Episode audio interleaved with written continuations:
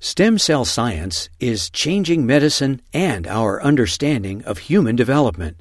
Learn more with the Stem Cell Channel. Visit uctv.tv slash stem cell. This is Jane Lebkowski, and welcome to the session on spinal cord injury.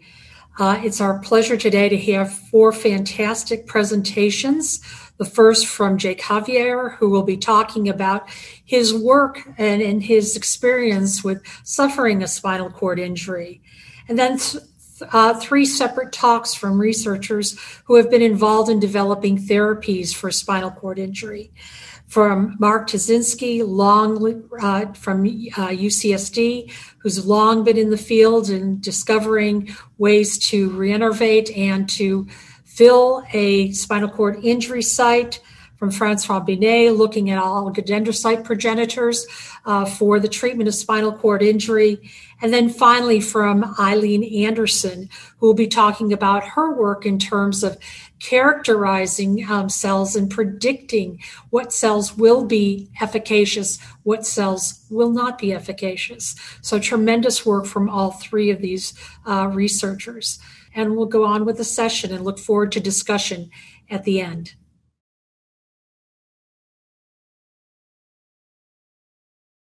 Hello, everyone, and welcome again to the CIRM 2020 Grantee meeting. Over the course of the last couple of days, we've had the, the luxury and the privilege of talking to some extraordinary people, and our next guest certainly falls into that category. Jake Javier was a participant in the very first clinical trial that's um, ever funded, and we're delighted to have him join us now. Hello, Jake. How are you doing? Good. How are you, Kevin? I'm grand. I'm grand. Thank you. Um, so, if we could start with you describing what happened to you on the day before you graduated high school. Yeah. So it was the last day of school, day before graduation, like you said, and went to a friend's house, and we were all swimming, and I dove into a pool and ended up hitting my head on the bottom, breaking my neck, and I was immediately paralyzed from the from the neck down, and flown to a nearby hospital to have uh, emergency stabilizing surgery. I can't even begin to imagine what that was like when you woke up. I mean, what were they telling you? Um, you know, it's not. It's interesting because you think like it'd be kind of like a a movie where you get that moment where it's like you're not going to walk again, but it's not quite like that because you know with everything going on, it's just your initial instincts is to try and survive. Honestly, I mean, I was at a point where I was on a ventilator and I couldn't breathe on my own, and so there was so much going on that I didn't really have time to really think, you know, about what was going on. It was just all right, next step, move on, keep going. And when did you hear about the clinical trial? So my whole time frame has shifted with you know all the all the trauma and the the medication I was on. So hard to say exactly what day, but I know it was really early on. I think it was about a week after my injury, um, about when I started becoming more conscious, and um, just got a call about it uh, from Dr. Steinberg, and he kind of started to explaining it and um, telling us all about it, and it was just a whole lot of information that was coming in, but um, we were very glad to get that call. It must be really hard, though. I mean, you're in the middle of a crisis, and then you get this call, and you're having to make a decision about something that is experimental. This was this was the first time this had been tried in people. Um, how do you go about doing that? I know you, you and your family are very close, and so obviously you worked with, with them. But how, what did you talk about?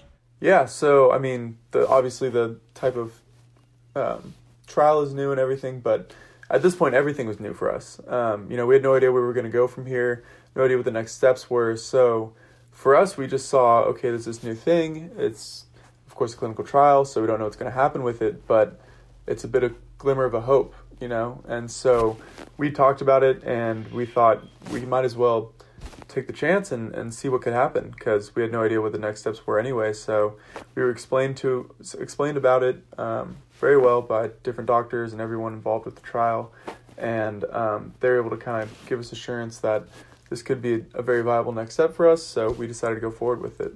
So the, also the idea though that it might not work. I mean, so how important was it you to take part anyway? Just in the idea that maybe it could work, but maybe whatever they learned might help other people as well.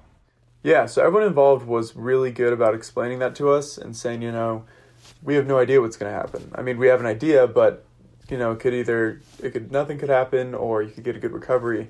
But um, like I said, I mean, at this point, we knew that I was in a situation where, with the level of trauma that happened to my neck, where I wasn't expected to get a lot of recovery anyway.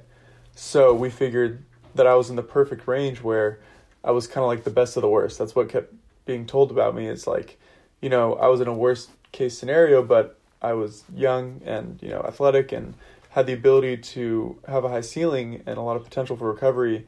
So when this came to us, we were like, okay, we might as well try everything we can. Best of the worst. I don't think there's a category anyone ever wants to be in, is it? how much time? Yeah, I know that there was, there was a kind of this was kind of a very time sensitive decision. So how much time did you have to really decide? So the actual surgery had to happen within 30 days of my injury. So our timetable was about 30 days, but on top of that, we had to actually apply to get it and actually um, qualify for the trial. So there was a lot of steps between then and the surgery. So um, while we had 30 days, it was kind of more of a, a time time crunch than that. But it was still enough time to think about it. I mean, I wasn't doing anything else, so we were able to sit there and soak in all the information and really learn about all sorts of different things about it, and um, took our time in making the decision. Once you'd had the surgery, the procedure, um, talk about the recovery. What happened afterwards? So initially, I mean, the surgery wasn't too bad. It was just a day of recovery in bed. Um, but then after that, I really started beginning my actual physical re- rehabilitation, and um, just kind of went to work every day. And we knew that while the surgery kind of helped stimulate recovery, it was also dependent on how much work I put into it. And so it was just going to PT and occupational therapy every day and working as hard as I can to try and get as much recovery as I could. So I spent the next five and the five and a half months in the hospital as an inpatient and just going through different therapies every day. Yeah, I saw you at physical therapy. I saw how hard you were working and, and just how painful it seemed and how difficult. But I mean, you really stuck with it. At the time um, of the accident, you were on a f- scholarship to Cal Poly, a football scholarship to Cal Poly. What's happened since then? So, one thing I really worked hard for in the hospital was achieving my goal of going back to school. And the original goal was Cal Poly. Um, obviously, I couldn't play football anymore, but I was still pretty involved with the team. Um, at least in my earlier years, I was going to the locker room with them and being on the sideline with them. So, it's really great having the support of the team there still. And then, in regards to actually going to school, I took a year off, um, gap year, ended up going to school the following year um, and actually ended up changing my major, and that came out of the, the trial. Um, in learning all the information I did about stem cells and research and science and everything like that, it kind of changed my mind on what I wanted to study because originally I was just applied as a mechanical engineer, just thinking, okay, I don't really know what I want to do, but I think I could be an engineer. But I ended up switching it to being a biomedical engineer. So it kind of gave me a new path, which is interesting and really lucky. Are you enjoying it? I am. I am. I'm going into my fourth year now, so wow. final stretch. Uh, I know real world coming up, so not quite looking forward to that, but um, it's been a lot of fun and a great experience. I think if you've got through this, the real world really won't hold too many challenges for you. so, since your accident, you and your family have all become kind of advocates for stem cell research. Um, how important has that been for you? Yeah, I mean, I'm a big proponent of stem cell research and any sort of science. I think that you know, we might as well try try anything we can to help with people that are in you know situations similar to mine. Um, I've seen firsthand, not just in myself, but in other patient advocates, uh, what great things stem cells can do for people. So I'm I'm all for it. I mean, as much as much as I can do to help, I mean, it's the least I can do for all it's done for me. Uh, and you're really a pioneer. I mean, one of the first people ever to try this this approach. Um, talk about that role. How does that feel to you, being a pioneer in something like this? I don't think it's quite hit me. I don't know if ever, if it'll ever quite hit me. You know the the gravity of it, but what I am thankful for is all the hard work people put into it to getting to that. Um, while I was one of the first people to actually receive the stem cells, I feel like all the work that went into it, and I'm just a small role in the the big the big picture. You know, um, all the researchers and scientists, the years it took to get to the point where it could actually be injected into me is um, is quite humbling small role, but a crucial role. With I mean, you're the end user, so that's what it's. All, this has been all about. Um, so, how are you today? Talk about your life today. Yeah, so like I said, I'm going to my fourth year now. Um, really enjoying myself. I'm able to live independently. Um, something that wasn't originally, you know, very realistic uh, due to my level of function. But I'm able to go through my day to day life. Uh, I live with roommates and live a pretty regular college life, and I have a lot of people to thank for that. But um, you know, CIRM and stem cells is, is up there because I didn't know what kind of recovery I would achieve, but um, I definitely outshined expectations. And I think part of that is the trial. and part of that is all the hard work that goes into it. Great, Jake. Thank you so much for joining us and for sharing your story with us. Yes, thank you, Kevin.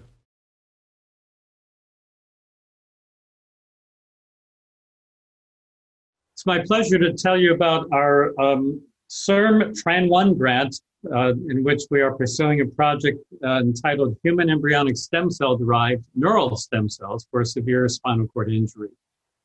And basically, I'm going to tell you the story of the remarkable biology of neural stem cells in the context of spinal cord injury and how we're trying to leverage that biology to move this technology along to humans and develop a therapy for even severe spinal cord injury. And I'd like to, at the outset, acknowledge the many collaborators that are part of this project moving forward, both within my own group at UCSD and our collaborators at a number of other institutions. It's really been a multi institutional effort supported by many sources that are listed here at the bottom. So human spinal cord injury is a area of great unmet medical need. There are about 15,000 new injuries per year, but there are 200,000 to 500,000 people living with chronic spinal cord injury in the United States. And tragically, this often affects people early in life, sometimes at infancy after spinal bifida uh, occurs, um, but often in younger adults because of activity. And then there's another wave in older adults as osteoarthritis of the spine can cause spinal cord compression. So there's often functional loss that is complete below the level of an injury, and tragically, there are no treatments to repair the injured spinal cord. Um, and why doesn't the spinal cord repair itself? One of the great areas of advance in modern science has been an understanding of why the injured spinal cord doesn't regenerate. And those reasons are listed here. If you look at the MRI image on the right, the area of darkness is a spinal cord injury site in a human several years after injury. And this injury site is empty. And regenerating axons need a bridge onto which they can grow. And when the spinal injury site is empty, they have no bridge. Secondly, the injured spinal cord doesn't produce new proteins to stimulate growth, unlike the injured peripheral nerve, which does. Third, there are actually several proteins that form around this injury site that block new growth, even if it were to occur. And fourth, inflammation often worsens the damage. And then finally, it may be the case that injured cells of the central nervous system need a stimulus to wake up again and actively re-enter a growth state. And so I'm going to tell you the story of the remarkable biology of neural stem cells and their ability, surprisingly, to grow very large numbers of axons, which are the connections of the nervous system, over very long distances after spinal cord injury. So let me take you through this now the the concept that we're trying to approach in this work is to form new relays across a site of injury. So this is a, a diagram of a spinal cord, and the red lines are the wires, the connections of the nervous system that get cut by these by the injury site. And the injury site itself, that results from the compression of the spinal cord, uh, often degenerates and is an empty cyst. So these axons are stopped at the cyst and can't grow. And the idea of a stem cell implant that's shown in green here is that these stem cells will survive and fill this injury site, that they will enable the regeneration of the injured axons of the person, the host, to enter the stem cells in the injury site, and that the stem cells themselves will extend new connections, new axons below the injury hence splicing the circuit and forming new relays to restore function after injury. That's the concept. Why do we use neural stem cells? Well, because they're developing cells and they're in an intrinsically high growth state. And they can fill the injury site as shown here in the rat. So this is a rat spinal cord. The head is toward the left, the tail is toward the right. And this green thing occupying the injury site is a stem cell And they can indeed fill this injury site if provided the right substances to do so, and can reestablish physical continuity and, and represent a bridge for growth. These stem cells are a unique environment that allows the injured host axons to regenerate into the injury site, and these stem cells in turn extend the new connections below the injury. So they can bridge the gap, they can splice the circuit, and hopefully improve function. So this is the hypothetical concept. To what extent do we actually see this happen? Um, well, I'll show you that in a second. So let me just go back a step and say, what are stem cells? So these are the cells that form the brain and the spinal cord as we are fetuses developing before we are born. So stem cells uh, can become all nerve cells, neurons, as well as the supporting cells of the nervous system called the glia, which are also called the astrocytes and the oligodendrocytes. So we start with an embryonic stem cell, and some of these cells, after many days of development, become committed neural stem cells where they will just generate cells of the brain and the spinal cord. We are making the cells at that stage when they are neural stem cells. We are making them from an embryonic stem cell line that was first produced at the University of Wisconsin two decades ago. And we use these cells because they are generally safe and they show controlled growth properties. And these are called the H9 line of human embryonic stem cells that were again developed decades ago. We're not generating new stem cells, we're taking those existing stem cells and making spinal cord neural stem cells from them. So we take those cells, we drive them to become these spinal cord cells. And they have to be driven to spinal cord stem cells because their, their spinal cord properties are necessary for them to be effective in neural repair. So what do they do when we place these cells in animal models of spinal cord injury? So if we don't put anything in the injury site, then this is, it's empty. So this again is a rat spinal cord. It's a very thin section of the spinal cord. The head is to the left, the tail is to the right, and this is all the spinal cord, and it's been cut. This is a severe lesion. This is as severe as it gets. And nothing fills in the injury site. This is showing the edges of the cut spinal cord on either side. So our first job was to get these cells to survive and, in a sense, flourish in the injury site. And this took years of development, of embedding these cells in a gel and adding proteins called growth factors to enable them to survive and fill the lesion site. And, and eventually, uh, my partner in this work, Paul Lu, and our collaborators in our own group and others were successful in getting these stem cells to survive and fill in injuries. And when we could do that, we saw this astonishing biology emerge. So we made all of our stem cells green. We genetically made them green by tagging them with a protein called green fluorescent protein. So when we introduce these cells into animals, they stay green and all of the connections that they grow outward are also green. So we can see them and we can track them, we can track their fate. So we did a complete cut of the rat spinal cord here and we implanted human neural stem cells in the rat spinal cord. These were immunodeficient animals, so the grafts were not rejected. And from the injury site here, you can readily see the outgrowth of tens of thousands in larger animals hundreds of thousands of new connections, new axons streaming down the spinal cord that has lost its inputs because of the connections. This is absolutely astonishing biology that we did not anticipate when we began this work. And if we look at human neural stem cells again put into the right side of the spinal cord, now we're seeing the spinal cord in a cross section. So the injury is several sites above this. And if we look for spinal cord levels below the injury. Everything green here is a human axon growing through the rat spinal cord on the right side. And you can see that the spinal cord is almost replaced by human axons. This amount of growth is, again, it's just remarkable that this occurs. And if we look at a higher magnification in the spinal cord, we see all of these green human axons growing among the yellow axons of the rat itself. And here they are branching up and going into the areas where the cells are, the gray matter of the spinal cord below the injury. So what I've shown you so far is that we can take the, the stem cells and plant them in the injury site. They survive in the injury site and they extend all the connections below. But what about the host? Does it regenerate axons into the stem cell graft? Because that has to happen too for a relay to form. And the answer is yes, it does happen. So here are the injured axons approaching an injury site, again in the rat spinal cord. So the white dotted line outlines the stem cell graft we have placed into the spinal cord. Normally, the, the uh, connections of the host, these axons, would stop right here and not grow.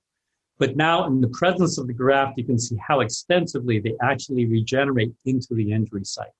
They regenerate in and they form connections, synapses with the grafted neural stem cells. The neural stem cells, as they send the axons down the spinal cord, also form connections, synapses, with the host neurons below the spinal cord that lost their inputs. So we have spliced the circuit. Does this support functional recovery? Well, if we do a cervical level injury, an injury in the neck, and then we look at the ability of rats to retrieve food rewards with their hand, grasping a pellet, you know, normally with the injury, the hand is just closed in a fist and can't do anything. Um, if we wait over time, the rats show very little recovery. This is the number of pellets that they can reach if they do not have a stem cell graft. And here the red line shows their recovery if they have a stem cell graft. So it's not complete recovery, but they're doing about twice as well as they would without the graft, and they're recovering roughly half their ability to use the hand, when otherwise they would recover quite a bit less. And if we look at the legs, when we do a complete thoracic transection, so if we cut the spinal cord completely here in the uh, in the back as opposed to the neck, then the arms are fine in rats, but then their legs are not functioning. And so in animals that have this complete cut at the upper thoracic level, there's very little movement of the legs. But now if we put in a stem cell graft, they show much more recovery of the legs. It's not complete recovery. This, this graph goes up to a scale of eight here, but a normal animal performs at 21 on the scale. So it's not complete recovery, but they're able to move each joint of their legs.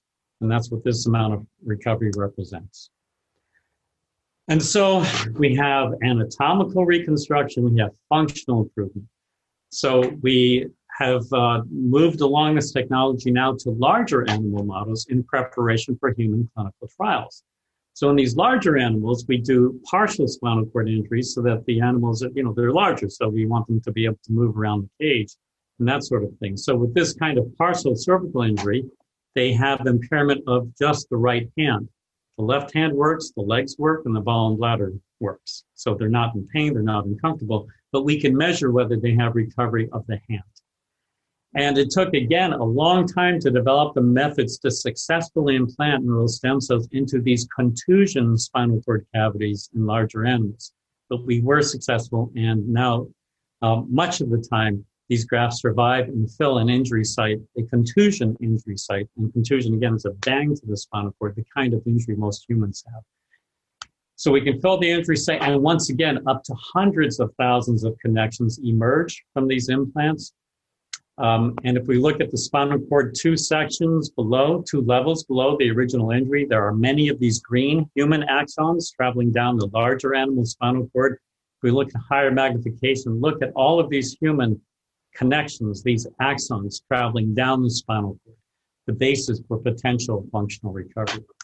And in larger animals, kind of like the rats, we see a, a substantial improvement compared to animals that don't have a graft in the ability to use the hand. Again, it's not complete recovery. They recover to about 50%, but that's about twice as good as animals that don't have a graft. And for a human, what this might mean is an ability to now move the arm and control a motorized wheelchair when they didn't have that before. Or perhaps if they have a lower injury, some ability to begin to manipulate a keyboard. We won't know until we bring this to humans. So um, we're now planning to move this technology to first in human clinical trials. And uh, thank goodness for the CIRM granting mechanism because this is providing us the resources we need to actually manufacture these cells for a human clinical trial and meet the requirements of the Food and Drug Administration to actually start human clinical trials. So the CIRM Tran 1 grant is funding us to manufacture cells for human clinical trials. There, it's allowing us to develop the, the, what the FDA requires to characterize and release the cells for human use. They're funding us to, the CIRM is funding us to make these so-called clinical cell banks. They're called master and working cell banks that will provide the material to expand to treat humans with spinal cord injury. The grant will allow us to show that the cells are safe and that the newly manufactured cells are effective and allow us to identify the minimal dose and the maximum tolerated doses, the kind of information that the FDA requires to enable us to begin this work in humans. And finally, this work will end with uh, a pre-IND meeting, as it's called, with the FDA. So we are very grateful to uh, CIRM for providing these funds. Uh, we've made significant progress to date on these first two goals and are continuing to work on the others that will follow. Um, and we hope that at the end of the day, we'll be effective in developing a therapy for even severe human injury and to benefit the human condition. Thank you for your attention.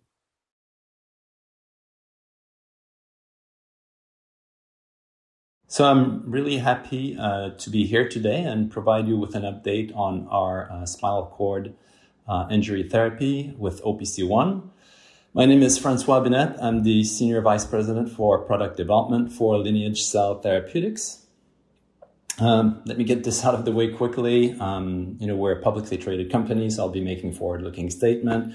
Sure you've seen this in other presentations as well. So I direct you to our uh, website and our 10K filing if you want to learn more about this exciting area. Um, so, what is Lineage? Uh, we're a regenerative medicine company, obviously. We're manufacturing off the shelf cell therapy from our platform of pluripotent stem cell to address severe disease and injury. So, those diseases that do not have approved therapies or therapeutic solution right now.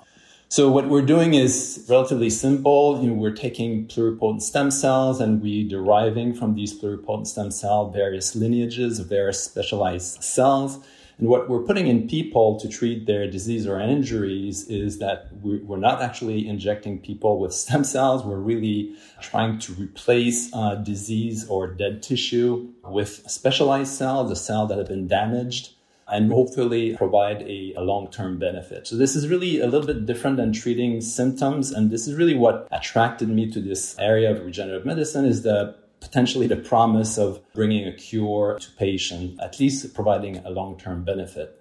But that's easier said than done. Obviously, uh, you know, to be successful with, with uh, regenerative medicine, um, it's it's rather complex. Uh, not only do we need to understand well the biology of the stem cells, as well as the specialized cells that we are targeting, uh, we also need to um, uh, consider um, the um, where these cells are placed in the body. That is, often requires um, specialized tools and instrumentation that do not exist prior to uh, to uh, this therapy being delivered. So we have to work with engineers and develop creative solution for delivering our cells because they oftentimes need to be placed in a very specific uh, anatomical compartment. Moreover, we need to have a strong partnership with a surgeon that are um, uh, enabling with their new surgical procedure to place these cells in the right anatomical location using these new uh, these new tools and, and, devices. So it's a very exciting field. Obviously, uh, you get to interact with a lot of different people with a lot of different background, but it's it's com- it's complex. It's different, a little bit different than, uh, than traditional uh, drug or biologic development. So we have three ongoing programs at uh, Lineage. Uh, we have a retinal cell, uh, retinal pigment uh, epithelial cell for macular degeneration. We also have a dendritic cell program for um, uh, as cancer vaccine, which I'm not going to talk about. But today I'm going to talk about the oligodendrocyte program or the um, OPC1 program for spinal cord injury.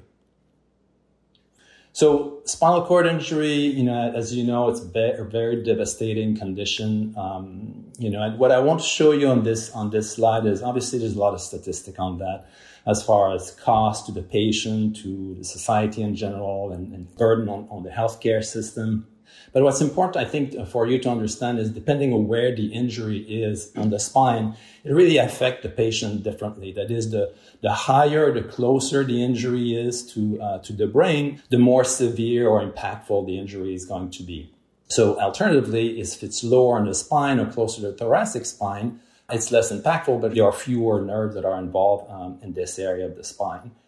But uh, the problem is that most of the injuries because of trauma, they occur in the neck region or cervical region because that's the least protected area of the spine. So it, it, this is the area that's more mobile, obviously, as you know, and it's the least protected, um, you know, because the, the lower and, and, the spine is protected by the torso and the rest of, of, of your body. Needless to say, for a patient, it's really impactful. It's devastating. Uh, oftentimes, you know, patients are wheelchair bound after that, paralyzed, as you know lots of pain, recurring pain, chronic pain, rehospitalization. Oftentimes, these patients need to have uh, breathing assist as well, shortened life expectancy. So it's it's just dreadful for these patients. And it really became uh, very personal quickly for us at Lineage because um, although we acquired this program about uh, a year and a half ago when we merged with uh, a company called Asterias uh, Biotherapeutics that was developing this particular program, um, you know, just this year we had a, uh, a colleague of us, and, and, we're a small company, right? So, um, you know, colleagues for us are almost family members and, and friends. So a, a, a, colleague of us, um, one of his family member actually got a spinal cord injury, just uh, an accident, and, and, broke his neck.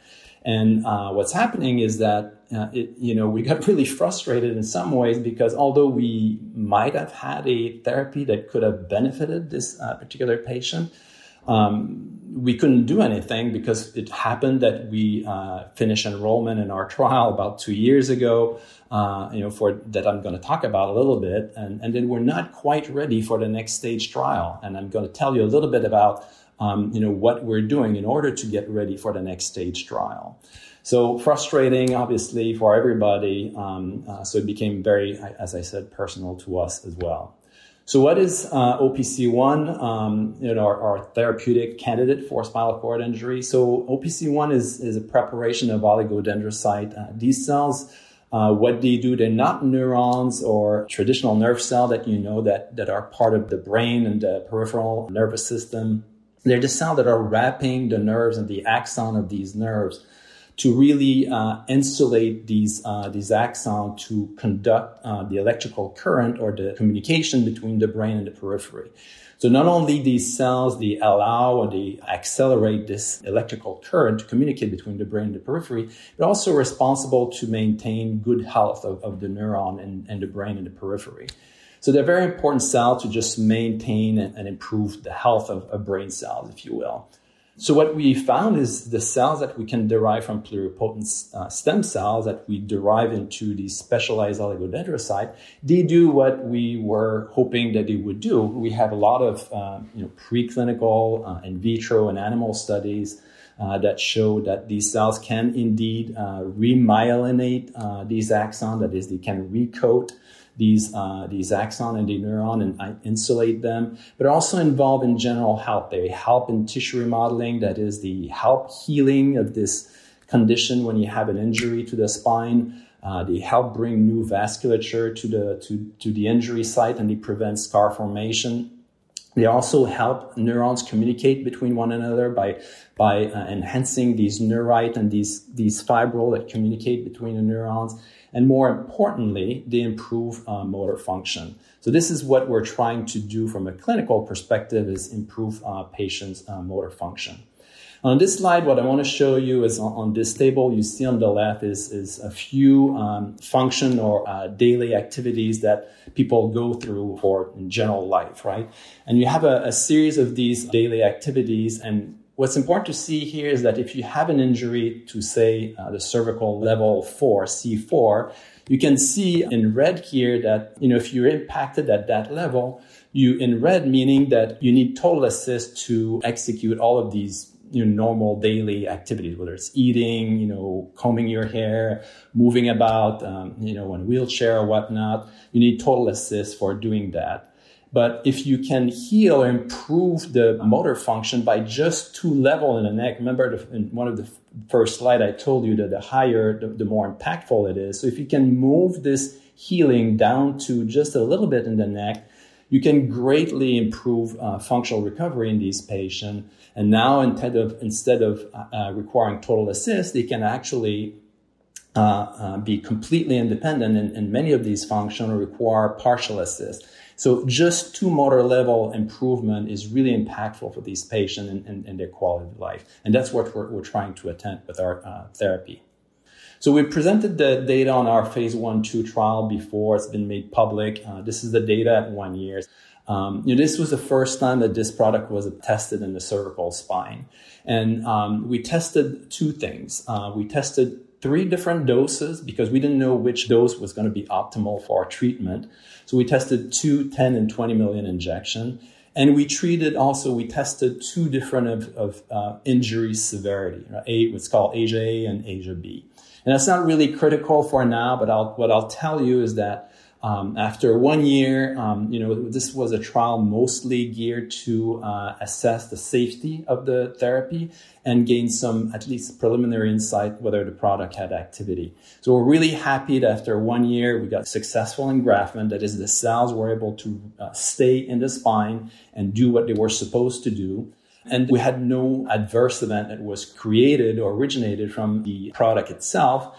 But more importantly, we saw that all of these patients had at least one level of functional recovery, and about a third of the patient had two or more functional recovery. So it seemed to be, you know, uh, giving signs of activity that were really promising to us. And quickly after two years, we provided that that uh, update last year. Uh, you know, continue very good safety profile in all of the patients that received the product good engraftment as well, sustained. We can see the cell remain on site for a long term, which is what we want to see.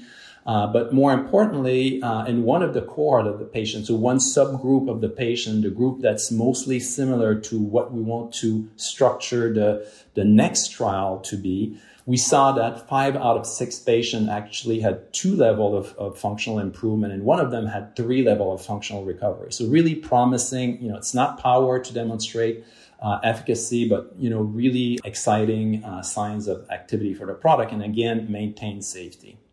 So, what do we do moving forward? So, when we acquired this program, we knew there were two things we needed to do in order to take this to the next level, meaning that to uh, provide uh, material for a large clinical trial and ultimately get FDA approval and start commercializing this product. So we knew that we needed to improve the manufacturing process for making these cells because it was based on a rather old process. And we knew that, you know, it, this process had irregularity in the sense that it was difficult to control uh, the cells from pluripotent state to the specialized state, if you will. And uh, oftentimes, you know, we had impurities in the final product. We need to discard batches of product, and also it was difficult to scale. You know, just uh, it was based on on small scale, small batches uh, of product, which is not really consistent with uh, you know large scale clinical trial, and certainly not with commercialization. So I'll tell you a little bit what we did for that. And finally, we knew also that remember when I told you that we needed a, we needed um, a creative engineering solution we knew that the delivery system, the rig or the device that was required to position very accurately the cells in the spine, uh, needed to be improved to make it more uh, end user friendly for the surgeon to manipulate this device more easily, as well as just the logistic of assembling this device at the at, in the operating room, um, and then and then managing this device as uh, for from the patient as well as from the from the from the doctor's perspective. So I'll tell you a little bit about that. So quickly, we did three things to improve the process, right? Starting with the pluripotent stem cells, what we did is we generated new cell banks that were much more potent, much healthier, if you will. Uh, they could grow and, and replenish themselves, you know, much better. Uh, secondly, we develop a uh, differentiation process. So the process from deriving from pluripotent to the specialized uh, stem cells is now much better, tightly controlled. It's very easy for us to follow uh, where the cells are going and how, how efficiently they're transitioning from uh, non-specialized to specialized. So much better control with better uh, growth factors and in-process control. And at the end, we ended up with a much purer product that uh, hopefully will be much more reproducible and that we can actually scale to uh, commercial scale. And, and so uh, right now we've done all of these things successfully. We're in the process of now making these cells in, in, in under GMP that is uh, to generate a material that we can actually put in patient in a clinical trial. You know, the way to do that is, is we need to talk to FDA. As, as, you, as you know, we're a regulated uh, industry. So we're talking to FDA about our plan and, and how we want to introduce this process into our next clinical, uh, and, and to our next clinical trial. Similarly, for the delivery system, I've told you a little bit about some of the limitation of the initial uh, delivery device that we had. We tested new, uh, newer prototypes now that are much easier to use and much uh, easier to set up, uh, to sterilize and to distribute to the various site. Uh, so we tested a few. We did some feasibility testing, and, and likewise, uh, our process right now is we're trying to um, discuss with FDA about some of these changes and how we're going to introduce them to the next clinical stage so that we can do this safely and hopefully we can get um, uh, efficacy reading from our next trial. In conclusion, you know, from a development perspective, what we need to do now, we need to make clinical grade material under GMP uh, such that we can take this product and take it to the patient. We need to qualify the, a, a new delivery device. That is, we need to uh, prove that uh, it's compatible with our cells, and the surgeon at the end can use this device uh, effectively. The process now is to work with FDA and have conversation with them, explain to them what we want to do, and get their buy-in. So we're hopeful that in the next few months, uh, we'll be able to move our a much better product as well as a much better uh, delivery system to really facilitate the overall experience from the surgeon perspective all the way down to the patient with a much more robust product that hopefully will uh, provide a, a functional benefit to the patient. Thank you.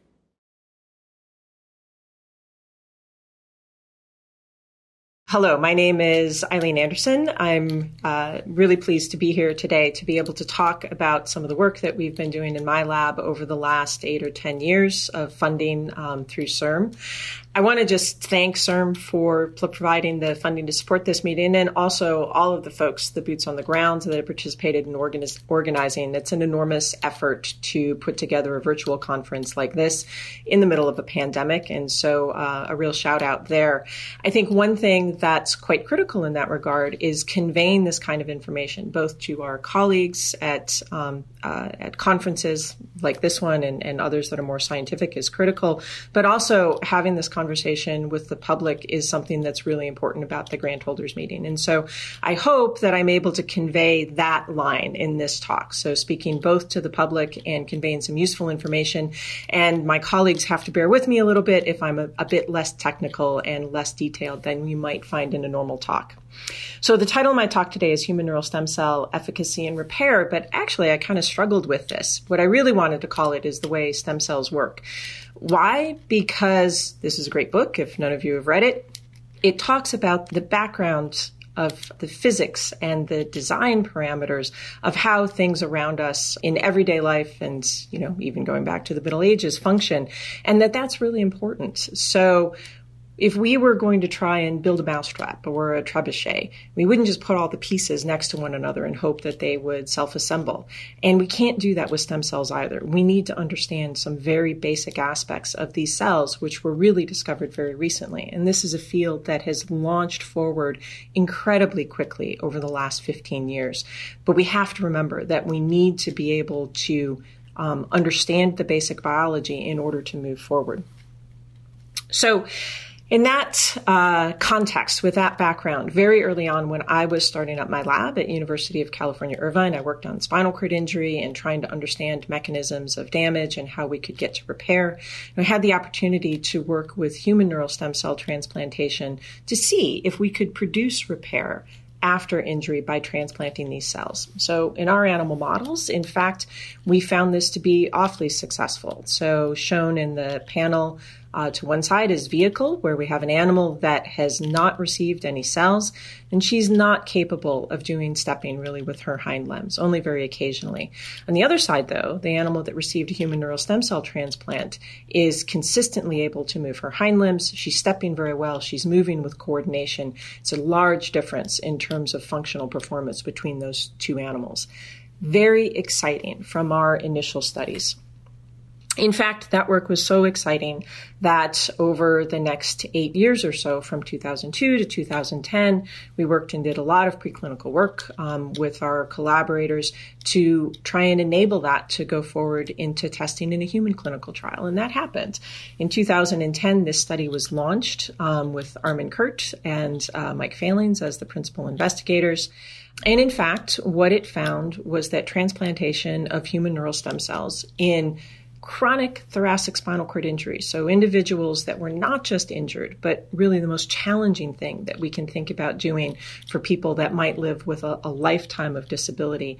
There were some preliminary efficacy measures, mainly in terms of sensation, which is what's shown in the diagram panel. But in fact, this was sufficient that even after a six year retrospective, which was just published from Dr. Curt and his group, the conclusion was that spinal cord injury and the damaged spinal cord may still be a suitable target for stem cell transplantation. That preliminary efficacy measures held up and that there's promise here in terms of moving forward to the clinic. But what we know from other work in my lab is this isn't always the case. It's not uniform. In fact, in my lab using preclinical studies with a different cell line, we've found that those sometimes fail, and we don't know why. And that really is the essence of what I want to talk about today.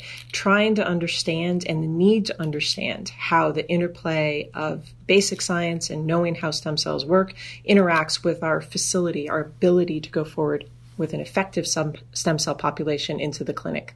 So, understanding why stem cells behave in specific ways is important at both the basic science level and in terms of clinical translation. So, before we go on with that, we need to know a little bit in terms of terms and basic science terms. All stem cells occupy a place in the environment, and in stem cell biology, we call this a niche. So, in this diagram, we show a, basic niche. It's good enough for our purposes. The idea is that it's a place in three dimensional space where a cell sits and a basic stem cell that's sitting within it. So, an important concept to understand from that analogy is that niche can be different, it can vary, or it can change over time.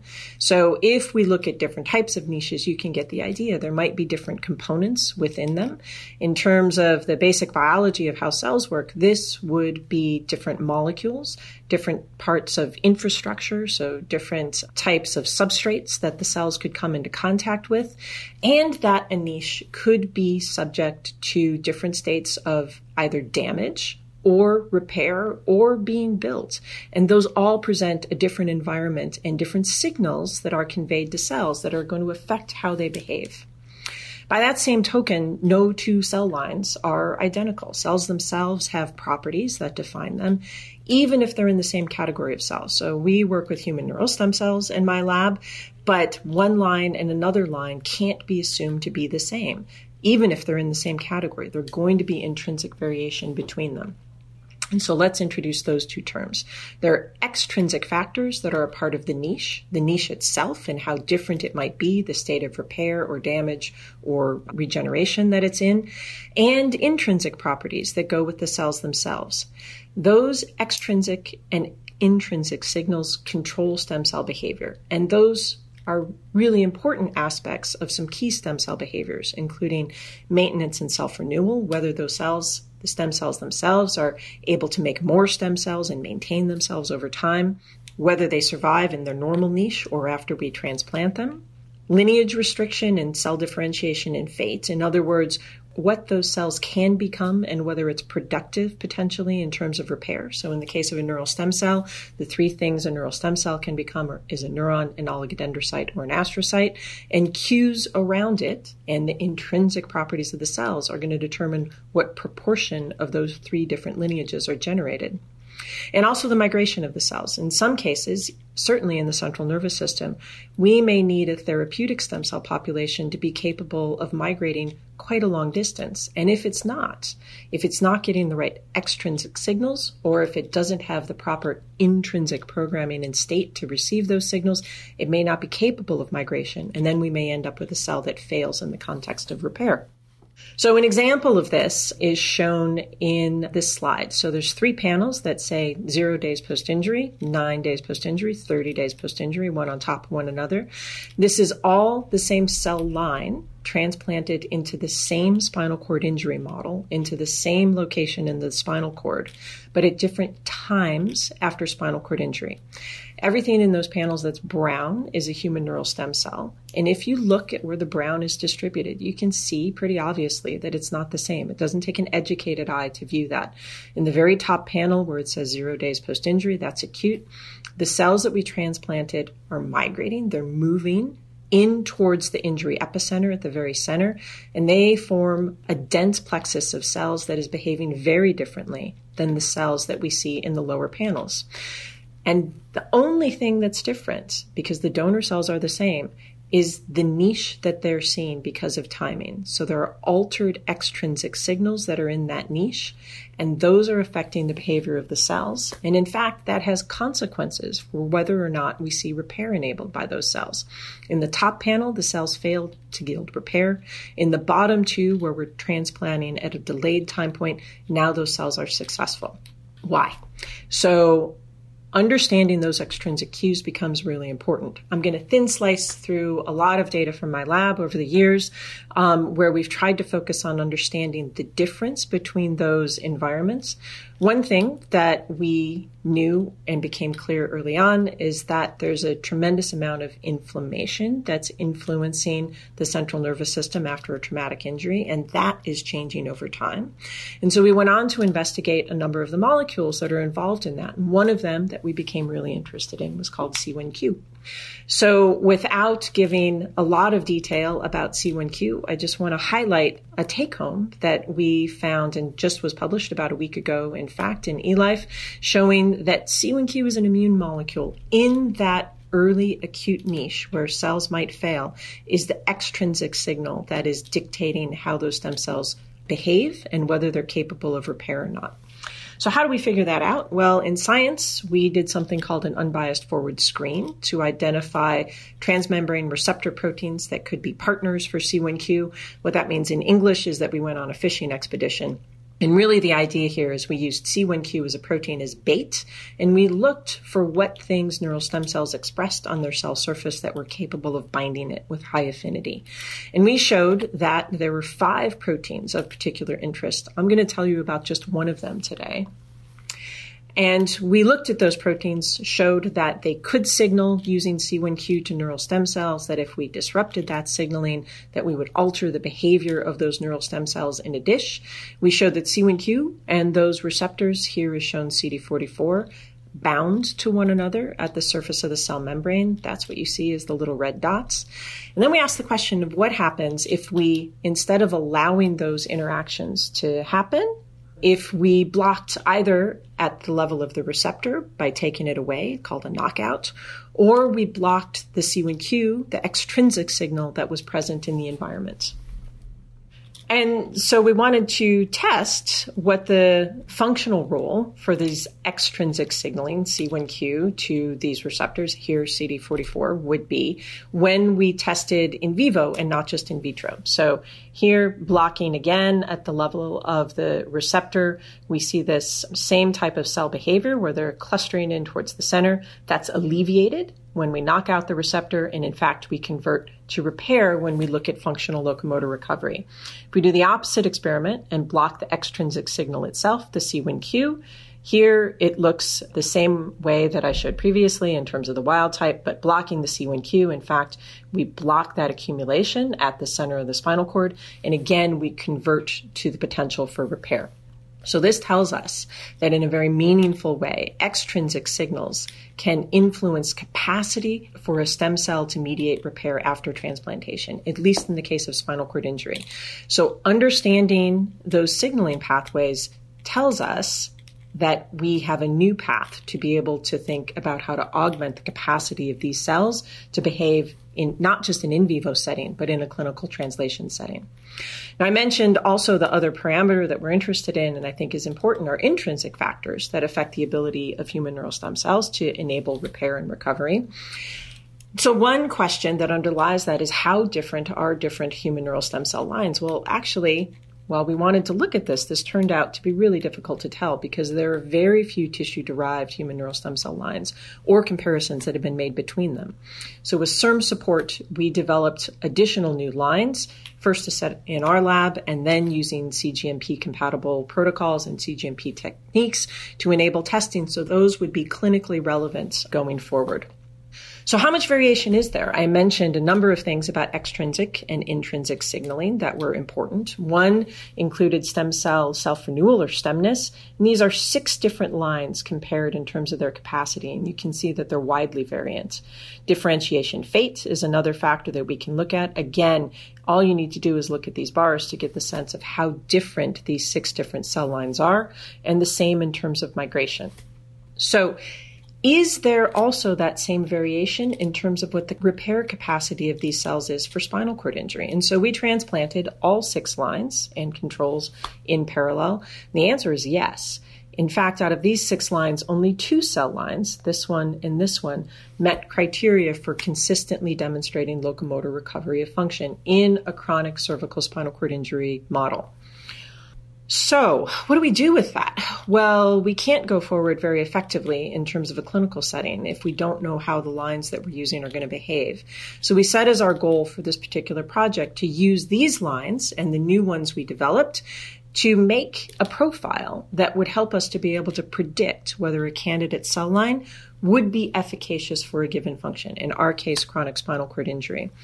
And the way we did that was to generate these lines in parallel using the same protocols, CGMP compliant, grow them up again in parallel, testing them under growth conditions, differentiation conditions, or after in vivo transplantation to see if they were efficacious. Surprisingly, just comparing growth conditions and differentiation conditions in terms of the gene expression profiles, we saw some cases, which is exactly what we had hoped for, where there were just incredible switches in cell lines that didn't work, almost no expression, and cell lines that did work very high expression, or the opposite, in cell lines that failed on efficacy testing, very high expression, or in cell lines that were successful in efficacy testing, very low expression. And this differential gene expression actually gave us a shockingly small number of genes, at least under growth conditions and even under differentiation conditions. But 24 is a good number to be able to work with, where we thought we could develop a profile to be able to help us understand and predict in advance whether or not a given cell line would yield repair. And so we tested this. We applied this protocol to a new set of lines that we developed again with CIRM funding and made those predictive calls about efficacy in advance of actually doing behavioral testing in vivo. So these are the four lines we tested 182, 183, UCI 184, UCI 191. And here was our threshold for prediction of efficacy. We predicted two would be positive. And in fact, those same two lines in our in vivo testing were able to yield quite robust efficacy in chronic cervical spinal cord injury, whereas the other two lines where we predicted a negative call failed. That, we hope, will give us some new tools moving forward in terms of helping to understand intrinsic variation, because now we have a whole new set of lines to look at and be able to dig into that in a better way. It also gives us potentially a tool that we can really think about applying from a practical perspective in terms of monitoring cell lines, in terms of their expansion for clinical use, where we might be able to say, with much more assurance moving forward into clinical trial that there's a good chance versus a not good chance of success. So I hope I've convinced you that understanding extrinsic and intrinsic control of stem cell behavior is important. It's important not just at the basic science level, but because it has very real implications in terms of our potential for success in moving forward ultimately to clinical translation. So with that, I'd like to thank a few folks for the um, DISC 2 project, which I just described on intrinsic factors. This was an enormous project. I can't emphasize how much work that was in a 30 month period of time. And I'd like to highlight a couple of people in particular. Pilti, shown here, who developed our protocols for being able to develop CGMP compliant lines, manage the whole project start to finish, and has been a tremendous collaborator at UCI. Anita Lakatos, who is our gene jockey and has dealt with everything to do with RNA seq analysis and really the very sophisticated methods that are needed to develop the profile all the other folks who did um, the boots on the ground work and my longtime collaborator here, Brian Cummings, but Josh David, Crystal, uh, Rebecca Nishi, Chris Nelson, Javier Lepe, and uh, Joseph Recaro, and at UC Davis, Gerhard Bauer and Brian Fury, without whom this really would not have been possible. And then a much larger group of people who over time have contributed to all of our neural stem cell work, and in fact, looking at the extrinsic factors that I mentioned I'm very grateful to them, and uh, it's been a wonderful experience to have them as our team. Last of all, our support CIRM, NIH, Wings for Life, and the Craig Neilsen Foundation in terms of support for this specific work. Thank you very much for your attention, and I look forward to the panel discussion. So I think we'll get started with our, our questions. Uh, the first question is for Jake.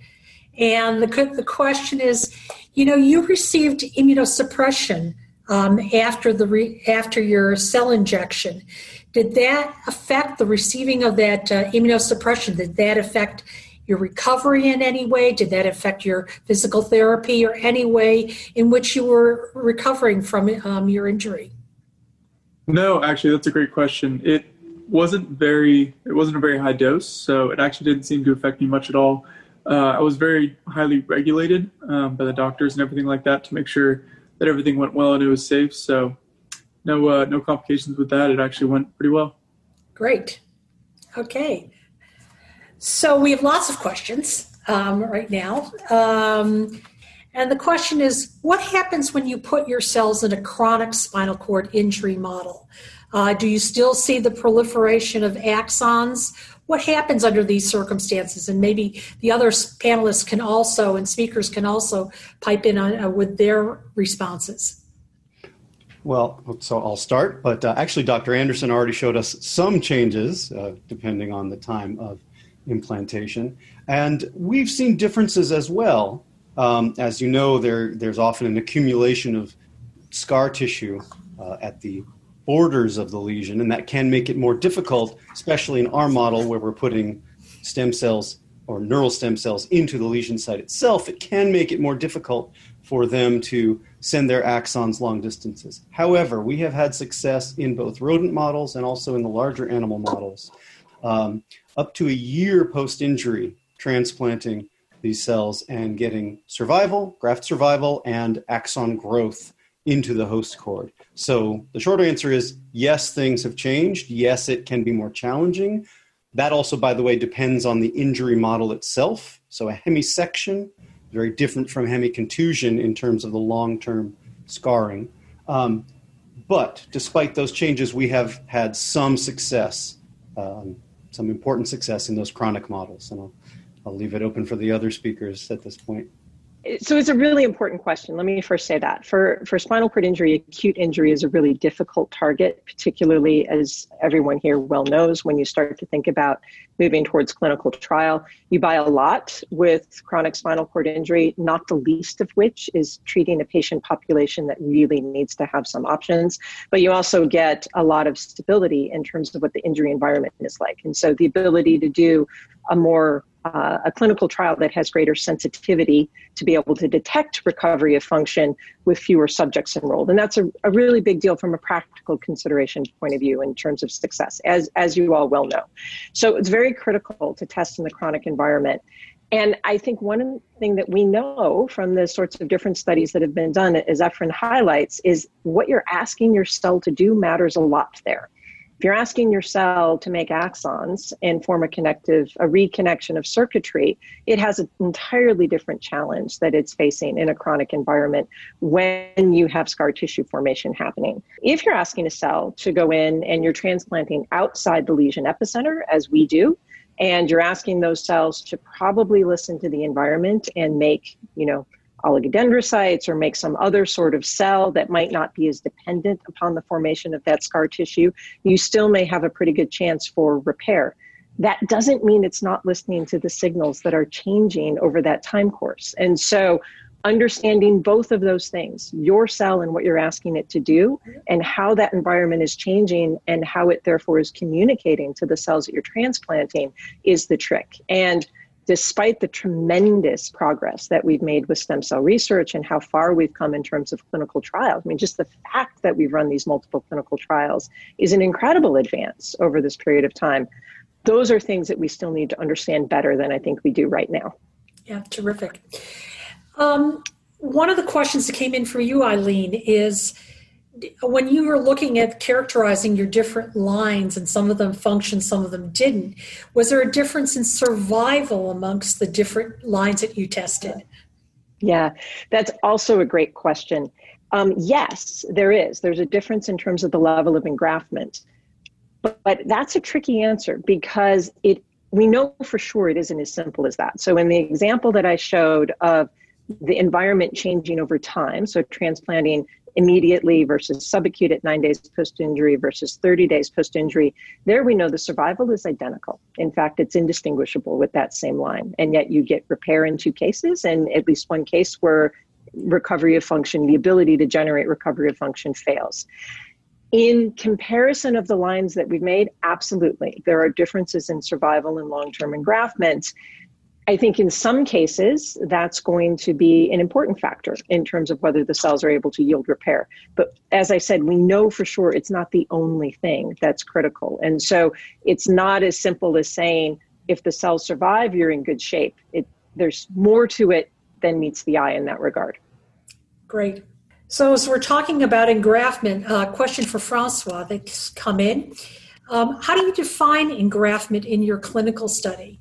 Uh, you reported engraftment, but how are you defining engraftment? And how did you measure engraftment in the clinical study? Right, that's a good question. it's obviously very difficult, unfortunately. So, in animal, uh, I'm sure Jane, you can attest to that. In animal, it's relatively easy, right? Because there are um, human specific antibodies we can use, or we can use specific sequence of DNA that are specific or human in the context of an animal. So we can sacrifice and, and, and track the cells exactly where they are. Uh, but in human, it's more complicated, obviously. We cannot go back and take a biopsy um, because it's very fragile tissue, uh, as you know, and very impactful. Uh, we could do that. We can do that in other tissues, in connective tissues, for example, but um, neuronal tissue, we can't do that. So the way that the, um, the study was designed was using MRI. So we use uh, imaging signature. We can see the cells um, indirectly in some ways because they kind of shine a little bit differently, um, you know, when when they're there. So we can, if we do MRI at, at various time points, we can see this signature that the cells are there and maintained there over time. But it, it is an indirect uh, observation, obviously, and it's not it's not easy. Yeah. Another question for you, Francois. Um, they uh, question is um, with regards to um, looking at um, uh, your device, your new device, yeah. how does your new device differ from devices that have been used in the clinic, and how are you planning to load the cells? How is the neurosurgeon going to load the cells in your new device? Right. There's a couple of elements to this question, right? So uh, the device itself, you know, we we're not um, completely uh, um, uh, definitively decided on which device we're going to use. We're currently testing a few options. One of them is particularly interesting, is, is so far uh, passing most of our um, uh, qualification uh, methodology, if you will. Just we need to make sure that not only the, the, the, device will perform as expected, but the surgeon perspective, you know, as manipulating the device itself, but also they're compatible with uh, the actual product, right? That they won't compromise the cells, their, their viability, and their ability to do what they're supposed to be doing. So, unfortunately, there are no approved device for um, uh, parenchymal delivery of cells uh, in the spine right? So, um, so there's no, um, so we need to come up with a, a, new way of bringing these devices into our clinical trial. So the device will be investigational, will be part of our clinical trial, and to do that, we need to have conversations with the FDA. And again, like I mentioned, we need to uh, you know the we need to um, explain our plan with FDA and, and convince them that what we're going to do is going to be safe and effective.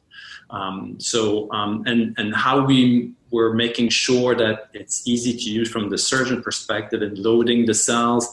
Uh, that's a very good question as well. One thing that we're doing is we're changing the formulation, um, the, the, basically the buffer that the cells are suspended in, uh, such that the, the cells can be immediately upon, re- upon reception in the operating room, they can just be thawed. That is, they can be you know defrosted, can be thawed, and they can be loaded immediately into um, into the delivery device with simple aspiration in a syringe-like uh, device. So it's relatively simple. It's you know it's what doctors are used to in, in loading a syringe Um, so it's not that complicated. What was complicated before was the process of thawing the cells and, and washing away the freezing media that they were suspended in. Now we've eliminated that. We have a kind of a thaw and inject uh, formulation that's much easier to use from the surgeon perspective as well as um, as uh, loading the, the, the, entire dose into uh, the delivery system.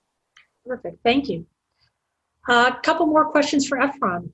Um, the first is Have you ever seen any evidence of long tract regeneration? Absolutely, absolutely. In the rodent models, we see long tract regeneration the entire extent of the CNS. In fact, we will see axons all the way up and down the spinal cord uh, and into the brain, even. Um, and in fact, we were a little concerned at first. We're like, well, may, this could be problematic, but we haven't seen any signs, any indications of uh, detriment of function due to those axons. In uh, some of our in our larger animal models, we originally saw up to five centimeters of growth up and down, again, both directions, um, but in a limited number of axons. So the growth wasn't as extensive, but you're also dealing with a much larger spinal cord, so that may be part of the issue. But the short answer is yes. And the um, second question for you is Have you done any electrophysiology? Absolutely. Um, only in the rodent models, however. Uh, we do not yet have any electrophysiology in the larger animal model. Um, in let's see, we have about a dozen papers over the last year, eight years or so, and I believe in between three and five of them we have done various forms of electrophysiology. Some of the papers were not set up to study that, but we are we have absolutely shown that you get connections, uh, working synaptic connections across the entire lesion site. So that includes both synapses forming from the host axons growing into the graft onto the grafted cells themselves, and then passing out of the grafted cells uh, out through those graft derived axons to into the host and onto those host neurons as well. So, absolutely, there's been quite a bit of electrophysiological work. Terrific. Another question for Jake. Um, uh, and question is, you know, um, are you uh, involved in planning to be involved further in biomedical research? And how did your experience with your own injury and subsequent participation in the clinical trial influence that decision? Yeah, so before my injury, I didn't really know a whole lot about the medical field or any sort of research or anything like that. But um, particularly once the trial started, I started getting all this new information and speaking with all these doctors and scientists and researchers and everything like that. I realized I had a lot of um, a lot of interest in this kind of stuff, and I just started absorbing all this new information. So I actually changed my major from mechanical engineering to biomedical engineering here at Cal Poly right as I was starting to apply. So it gave me the ability to explore this new field and kind of find new paths I can take. So really gave me you know a new a new interest and new passion as I move forward. Great, excellent. Uh, another question for Francois. Um, with regards to, you report some recovery in patients uh, that have received the OPCs. Um, do you have a way of distinguishing? Do you think that this is spontaneous recovery, or can you attribute it to the cells? a great question, but a really difficult one. yeah, I know. this was a this was an open label trial, right? So it, it was not a control trial. So the only way to compare is use historical data, and um, the historical data, what it tells us is that if you look at a similar patient population, you don't expect this kind of level, about a third of the patient getting two or more uh, level of functional recovery. So it's typically lower than that. There is there's definitely a level of, of uh, spontaneous recovery. It's usually around the low 20% is, is, is what we see from the literature. So, and this trial again was not designed to demonstrate efficacy, right? We it was a it was a, um, a dose escalation. Like I, mentioned in my talk, there's several doses that were tested. So, what what this trial allowed us to do is is hone in on the best patient population, the, the, the, the target patient population that we believe will benefit most.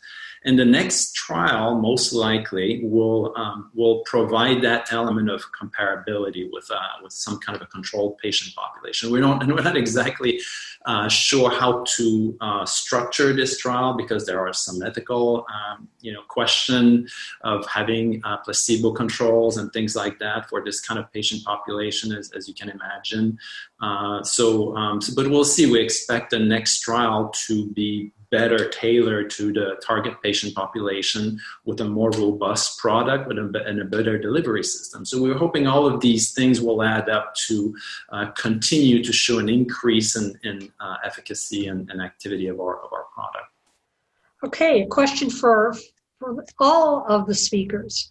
Um, do you envision the use of organoids ever in your own research and helping either transplanting organoids or actually using organoids as some way to screen for factors that might enhance their growth, enhance their engraftment, etc.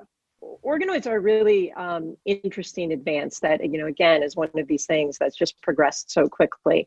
Um, one issue that we've thought a lot about is whether you can use organoids as kind of an in vitro system to be able to mature your cells, right? And I know that there are other groups that are thinking about as a way to take a pluripotent cell where there can be quite difficult to control and use that as a way to give them some tissue education, as it were, uh, and perhaps make a cell that has greater functionality and, and a better differentiation profile for the long haul, especially for the central nervous system as a potential area of application. In terms of transplanting organoids, uh, I think F's work and and and and Mark Tuszynski's work would suggest that there could be some paths um, that might be interesting in that regard to to sort of pre-form a circuit as as a potential way to go. For us in terms of again what we're asking ourselves to do organoids are a different kettle of fish kind of from where we're going. And so that it doesn't make a lot of sense in our context. And the survival of organoids in the injured spinal cord has some issues that go with it because they are already struggling in terms of making the kinds of three dimensional structures that they make to sustain sufficient oxygenation and nutrient supply when you're growing them in a dish. And now, if you take that and you add the additional challenge of transplantation, that's a bit of a hard mark to hit. But there's no question that they're moving our understanding forward of how tissue development happens and how differentiation happens. And in particular, for things that we think a lot about in the lab, potentially how immune and neural stem cell or neural progeny interactions happen. And so they make an interesting model for, for us to be able to advance our understanding.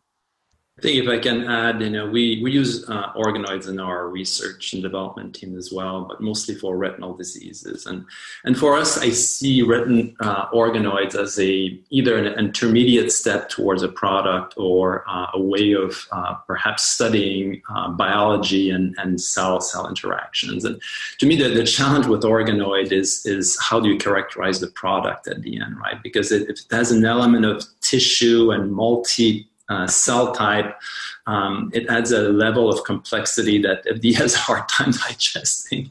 Not that there's no promises at all. Uh, it's not what I mean. I think there's a lot of promises in organoid system, uh, but their use in the clinic, I think it's, it's going to be a, a, challenge just to have a, very good characterization of the product and have consistency and, and scale to, to, so that it becomes relevant to, uh, to a disease treatment. And I pretty much agree with everything that was just said by both of the other speakers. That is exactly right, especially the challenges that you both pointed out. Um, even though our model is, is theoretically more suited to that, those challenges in terms of survival, especially once you've differentiated the organoids far enough along that path, that that could make it very difficult in our system. And I personally envision more of what Dr. Anderson was describing as sort of actually uh, Dr. Binette as well, the more intermediate step uh, in terms of either helping the cells along or helping evaluate how well the cells might integrate as well. Uh, question for Aileen again, in terms of the various factors that you have identified as what's a good cell and a poor performing cell that has tremendous uh, application to the development of potency assays. And are you planning to use these for potency assays? Yeah, I, that was certainly a part of our goal in terms of going down this path. As anyone who's, you know, touched a toe towards clinical translation understands comparability and potency um, are, are huge issues and developing assays that are really useful in that regard are, is an enormous issue so that's that's exactly um, where I, I, hope we will one of the ways that i hope we'll get some some useful applications out of the the most recent work that we've done okay uh, last question so far that's come in is pain have any um, you observed pain that is uh, in animal models that has been observed as a result of the transplantation of your cells? And how much have you looked? I'm sure we've all looked. Yeah. and uh, I, I uh, don't believe in any of the relevant studies that anyone has um, shown evidence for, for pain. The caveat to that is I don't know that we have the best models to look at in yeah. terms of our spinal cord injury models, although they're terrific compared to some disease states because there's very high fidelity with what happens in the human clinical population we have trouble when it comes to asking animals questions about how they feel. And so we have a lot of supplemental assays that we do to try and interrogate that. And the concern is always there that maybe we didn't ask them quite the right question. And so it, it remains a little bit of a, a wild card for how translation will happen. That said, um, certainly in the Geron, Asterias, and now next phase um, trials with um, OPCs, I don't think there's been any clinical evidence for issues there, and there were not in terms of the StemCells Inc trials either. And so the safety and tolerability of what has been done with embryonic derived or uh, neural stem cell derived transplants in clinical application has been quite good. So um, I'm not seeing any further questions from the audience. It was but a great set of questions. So I think uh, we'll uh, stop now and thank the speakers, everyone, for wonderful, wonderful presentations, and thank the audience for participating. And thanks, CIRM, for putting this on.